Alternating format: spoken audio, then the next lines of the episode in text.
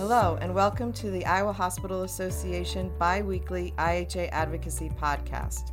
I'm Maureen Keenley, Senior Vice President of Government Relations, and along with members of the IHA Advocacy team, we will be providing you with the most recent updates from the State House this week. Our program begins now.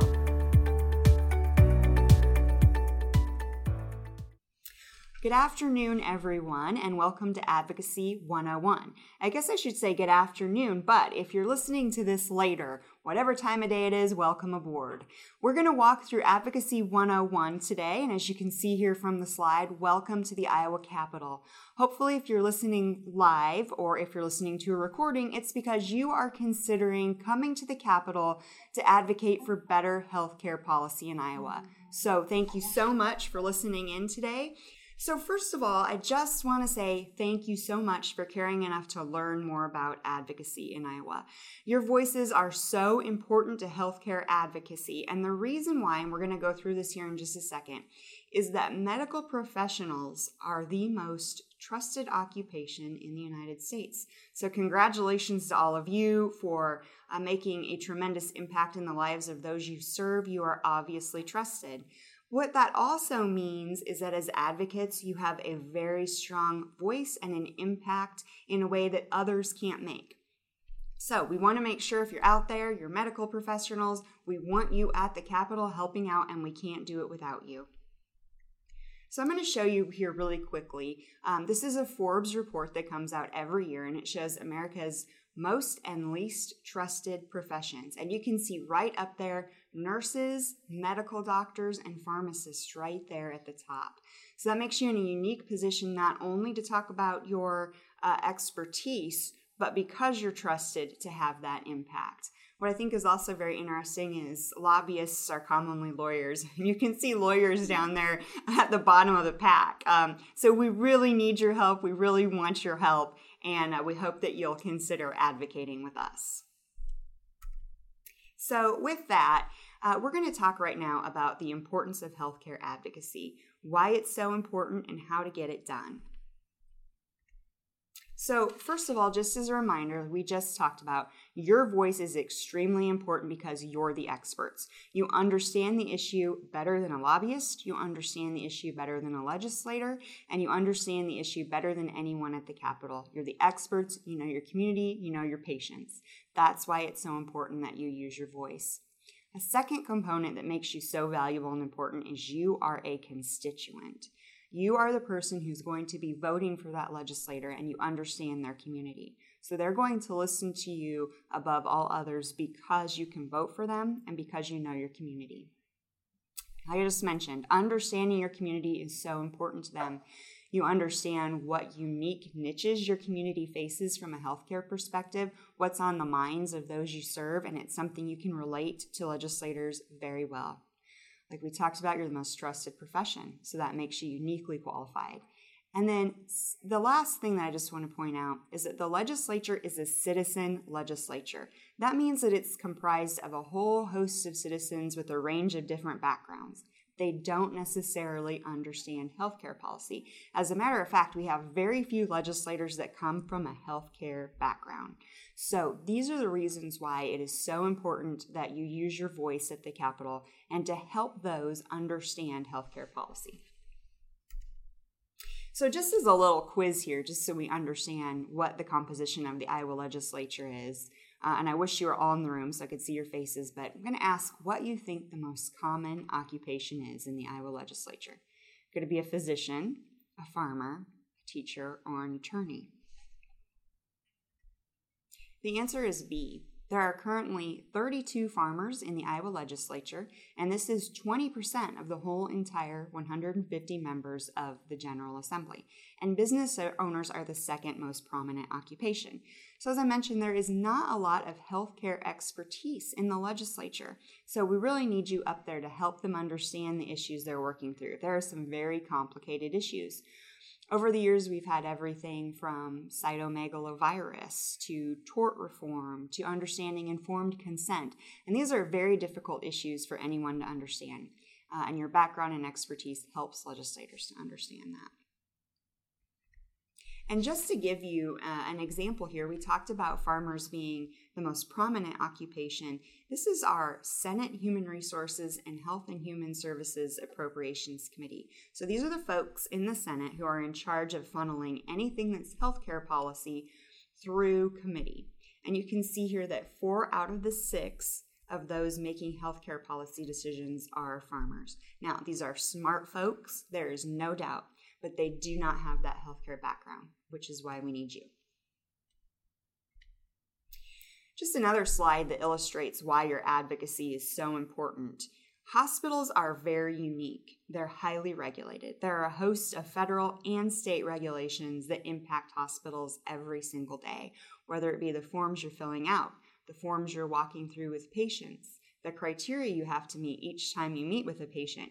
Every single thing you do is regulated. That's unique. Not all industries experience that. So, because of that high level of regulation, uh, we need to make sure that we continue to advocate for hospitals. There is a level of government interaction that we just don't see in other industries. So, making sure that they're always informed and that they understand the issues are very important.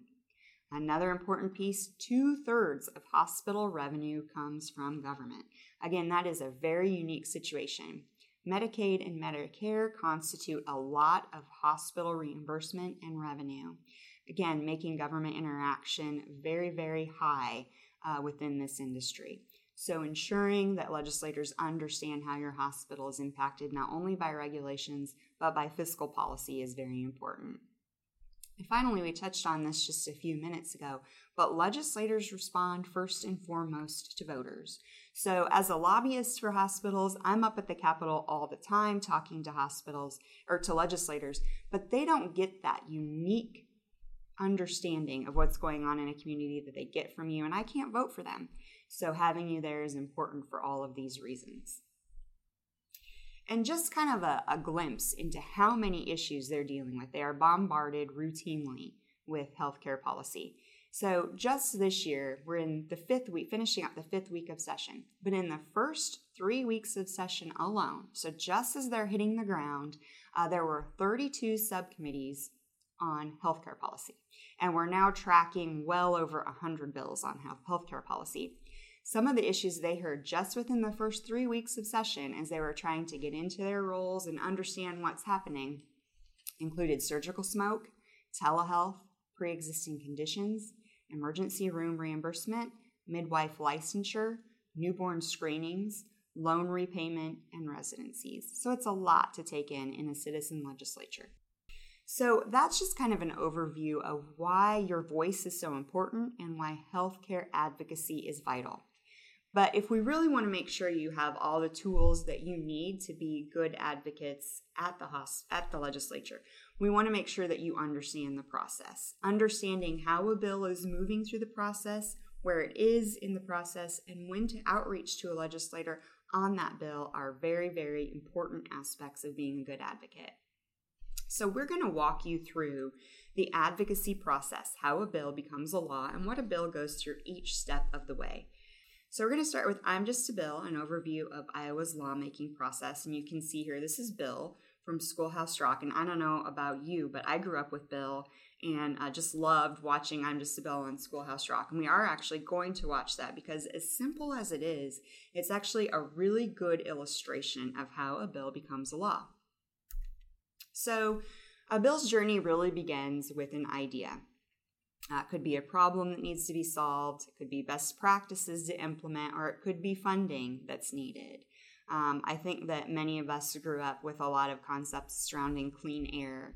Uh, in a lot of cities, there were questions and concerns about the quality of air, and so there were there was a problem to be solved. There was Clean Air Act that needed to be passed, and we've seen that happen um, it could be required funding. One of the biggest funding issues that we're all dealing with currently is funding the mental health system. So that's something that will happen this legislative session. There'll be a lot of concern and activity around how to make sure it's adequately funding, funded. But all of these issues start with an idea or a concept or something that needs to be solved. So you start with this idea or this concept that needs to be solved, and then you have to have the actual bill itself, the actual language. So once you have an idea, there's a request to what's called the Legislative Services Agency or LSA, to draft a bill. Um, Legislative Services Agency is considered a bipartisan arm of the Iowa legislature. The agency is not comprised of Democrats or Republicans, but bipartisan individuals there to help legislators through the drafting process and to understand how a bill interacts with current law. So they're really there mm-hmm. to assist in ensuring that the policy is drafted appropriately, effectively, um, and that it's coordinated with current law. So once this bill is drafted, and it can be requested by a committee, it can be requested by a legislator, and it's really important to understand whose bill it is. That makes a big difference when you're advocating too. Um, but once you know whose bill it is and it's been drafted, that bill is sent to the leader of the legislative chamber, and they're going to determine the path forward for that bill. So once the bill is given to the leader of that chamber, they're going to assign it to a committee. Now, often in our world, we're going to see our bills assigned to what's called the Human Resources Committee. And the Human Resources Committee deals with anything that's healthcare, resources for humans. Um, and that's where it gets its name. So the bill will go to committee, but we do also sometimes have bills in state government committee. For example, emergency medical services typically goes through state government committee, or anything that deals with public hospitals often goes through state government committee. Human resources is typical. And if you look up um, at the picture on the right, that is an example of what a full committee looks like. There are many legislators, there are Democrats and Republicans, and they're going to sit around a table and they're going to discuss a bill. Um, so once it goes to full committee, it's then assigned to a subcommittee. And a subcommittee is three members of the full committee. It's usually two members of the majority party and one member of the minority party. So this year, that means that from that committee, they'll pull two Republicans and one Democrat. And that subcommittee is responsible for thoroughly vetting and researching that bill by holding a subcommittee hearing. They're going to listen to lobbyists, they're going to listen to the public, and they're going to determine whether they want to move that bill out of subcommittee.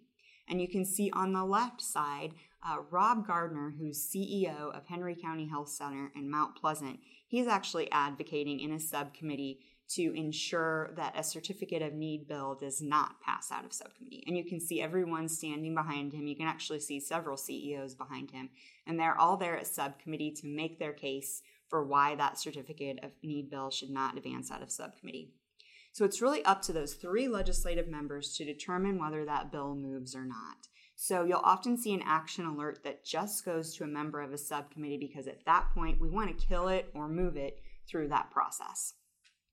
Once the subcommittee hears the bill, they can either decide, nope, it's not going anywhere and the bill dies there, or they can decide to pass it through and send it back to the full committee on the right to determine whether it should advance again. So that full committee then hears the bill. And they can either pass it or decide not to advance it. If it doesn't advance, again, it dies at that stage. If the full committee, and again, you'll see action alerts with us saying a full committee is now hearing a bill, and we'll ask you to weigh in with the full committee. If the full committee supports the bill and it moves out of full committee, then it then goes to the floor of that chamber for debate. The bill is listed as eligible and potentially scheduled for debate. So this is a picture of the House floor, and you can always tell the difference between the House and the Senate floor because the House has 100 members and the Senate has 50 members. So looking down, you can see there's a lot of members down there. So this is uh, an image of the House. Um, and if the bill is set for debate, it could still die. So sometimes we'll outreach you and say, we want to pressure the legislative chamber to take up this bill and make sure it gets to the floor because it doesn't get debated on the floor. Again, this is a next step in the process uh, where, where the bill does not survive. Um, but if it's scheduled for debate, that's a good thing. Uh, you'll often see amendments start to be filed to be attached to that bill uh, on the floor for debate. A majority of the chamber has to approve the bill when it goes to the floor for debate. If a majority does not approve it, again, the bill dies. Then the bill and any amendments are sent to the other chamber, and guess what? The bill goes through the full process again. So if you're advocating and you're uh, advocating for a piece of healthcare policy, it's really important to understand where a bill is in this process because that's going to guide you on who you're talking to about the bill and what you want them to do, what specific action you want them to take. So I know that's a lot of information, um, but that's really, in a nutshell, the process. So, as I talked about, it goes over to the second chamber and it's going to go through that same process again. It's going to be assigned to a committee, it's going to go to subcommittee, full committee, and a floor vote. If at any point in the process in the other chamber uh, doesn't make it, then again, it, the bill dies.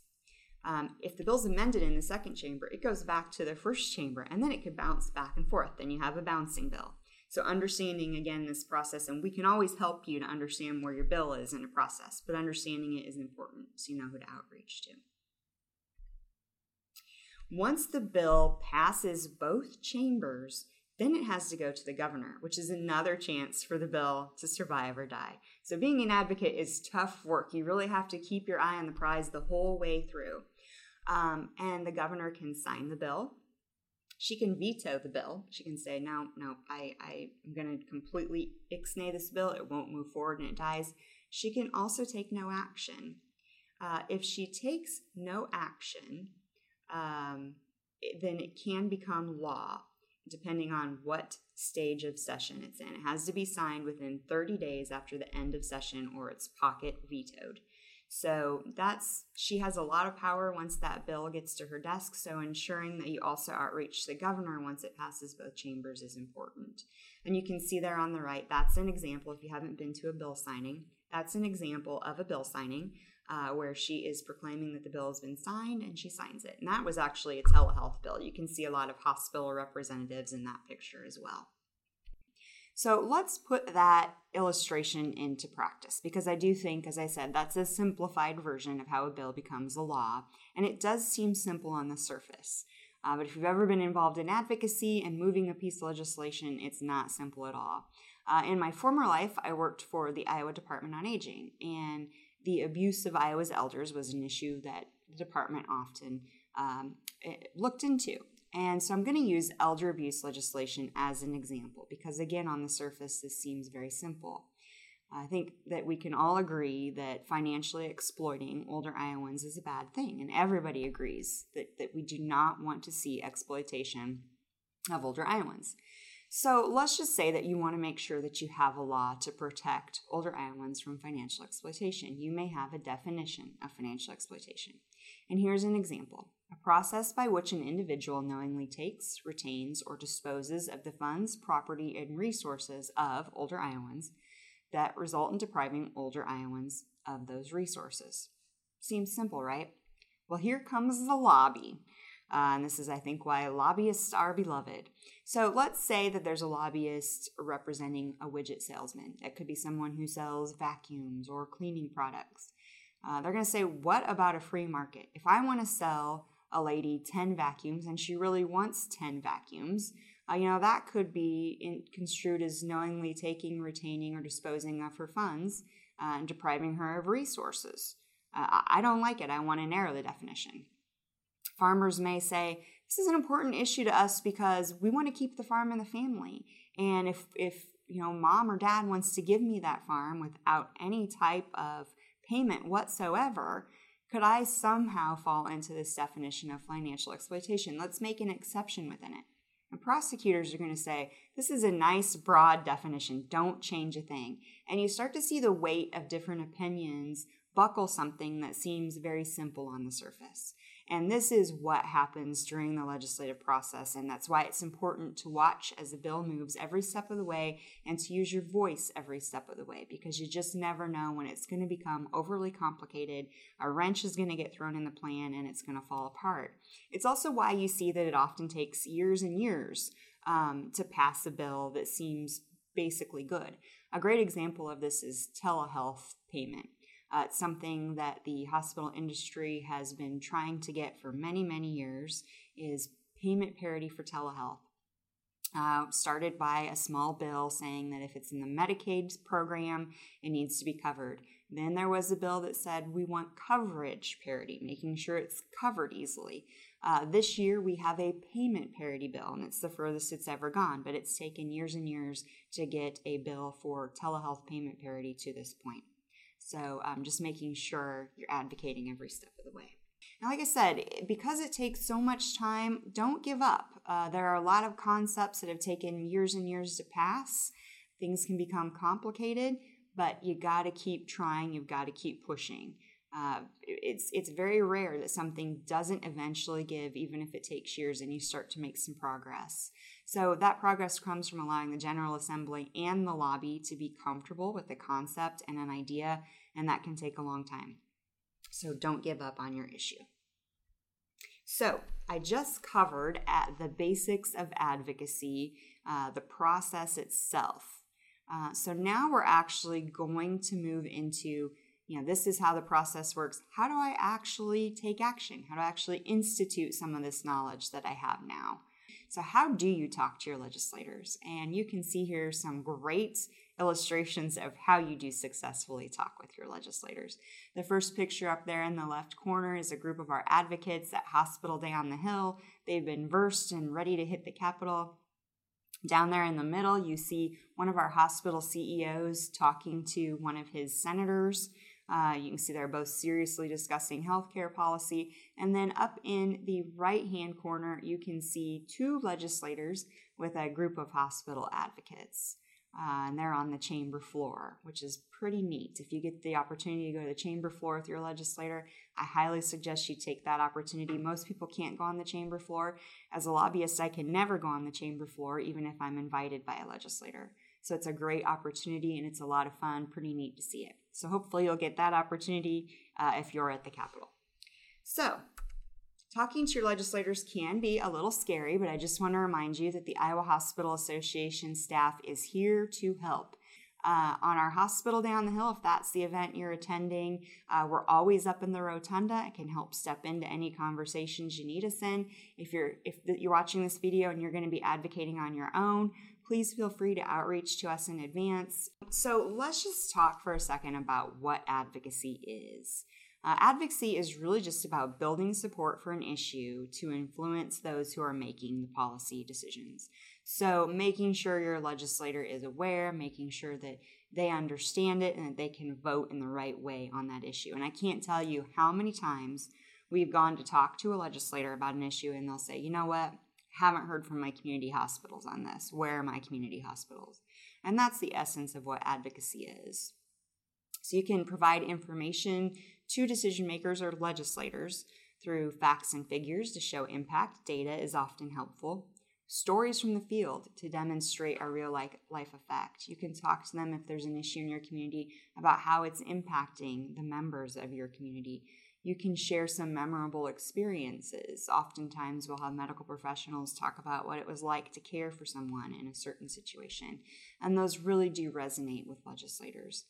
You can also share your practical experience of how a proposed solution will enhance or detract from desired goals.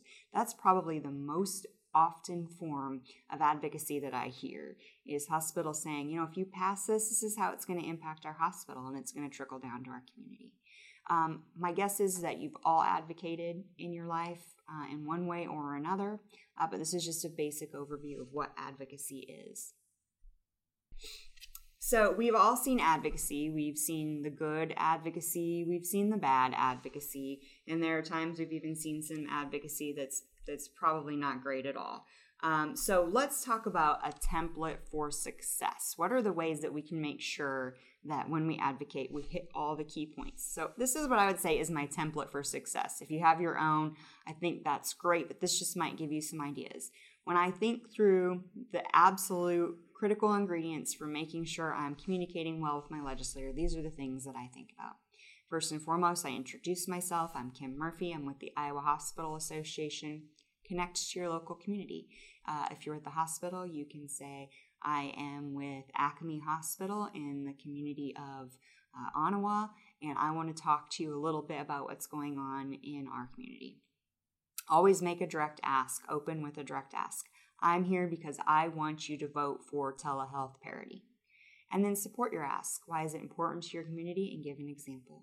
So, uh, you know, Senator, I'm here to ask you to support telehealth parity when it comes to the floor for a vote.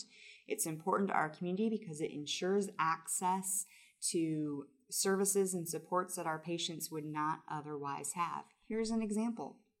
And then at the end of your story, make your ask again. So that's why I'm asking you to please support telehealth parity when it comes to the floor. Once you make your ask again, say, Do you have any questions for me about how this impacts us? Do you have any questions about this bill? And then if they do, answer their questions. If you don't know the answer, it's always okay to say, I don't know, I'll get back to you. Leave your contact information. And then the last thing, and this is so important, and I often hear advocates forget this, but you need to thank your legislator for their support and all they do. That is vitally important. Legislators don't get to hear thank you very often. They get to hear a lot of complaints, but they don't often hear thank you, and that resonates with them. So, we're going to walk through a few do's and don'ts, but this is a template for success, and we'll come back to this at the end of the presentation. So, some common pitfalls. We're just going to walk through these. Uh, one of the common pitfalls is not remembering that you're working with a citizen legislature. Uh, I think in the beginning of the presentation, I uh, mentioned an issue called cytomegalovirus uh, that ran, that was uh, an issue in the legislature a few years ago. And I think a mistake that was often made when it comes to that issue is just walking up to a legislator and saying, I'm going to talk to you about cytomegalovirus. No, it's bad. Please do this. And I think the legislator is still back on cytomegalovirus. What is that? So, making sure that you slow down and you break things down in a way that they understand, particularly in the medical industry and when you're working with medical terminology. Because if you are talking about an issue, for example, cytomegalovirus, you're gonna you're gonna lose them right away just with that terminology. So, slowing things down, breaking it down. Remember, they're not familiar uh, with the world that you work in, so they just might need a little bit of help getting there. Another common pitfall is not making the ask. So I get to spend a lot of time in the rotunda and I get to listen to a lot of advocates talking with legislators. And oftentimes, those advocates will come up to the legislator and they'll go on and on and on and on and on about their issue, and then they're done and they walk away. And oftentimes, the legislator has no idea what the ask is. Do I vote for it? Do I vote against it? Where is it? Is it in committee? Is it on the floor? So, ensuring that even as you're educating them, you have to make that ask, which is why the template for success has you making the ask in the beginning and in the end, because they're trying to digest a lot. And there's a lot going on in their world in any given day. So making sure they fully understand what it is you want them to do. Um, a great example, uh, just the other day, I called out a legislator and I wanted to make an ask of him. And I did not know this, but he had just come off the floor from debating a bill. It was a huge bill and it was his bill. So his mind was elsewhere. So, really making sure that I understood where he was in his day and slowing it down and making sure he understood became vital immediately. So, just under, understanding that they need to understand what you want them to do. Another common pitfall is a purely emotional plea. Oftentimes, as, adv- as advocates, we feel very passionate about something, and especially when it comes to patient care.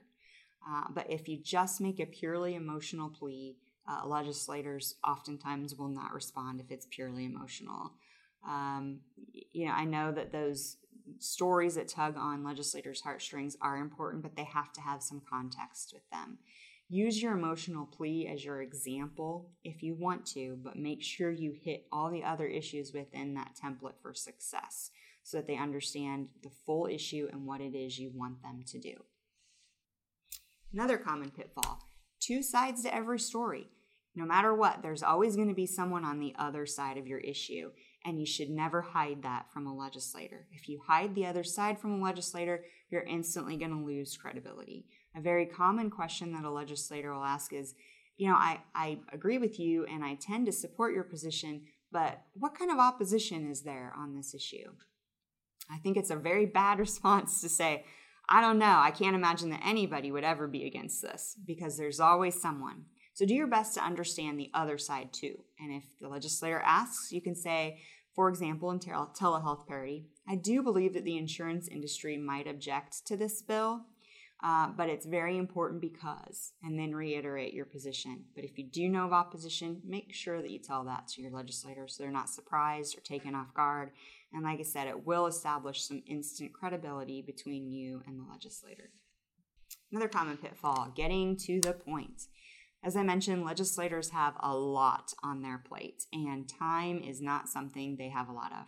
So, making sure that when you do your template for success, that you try to keep your conversation to around 10 minutes, even less is better. Uh, if you hold a legislator up for too long, they're going to get frustrated.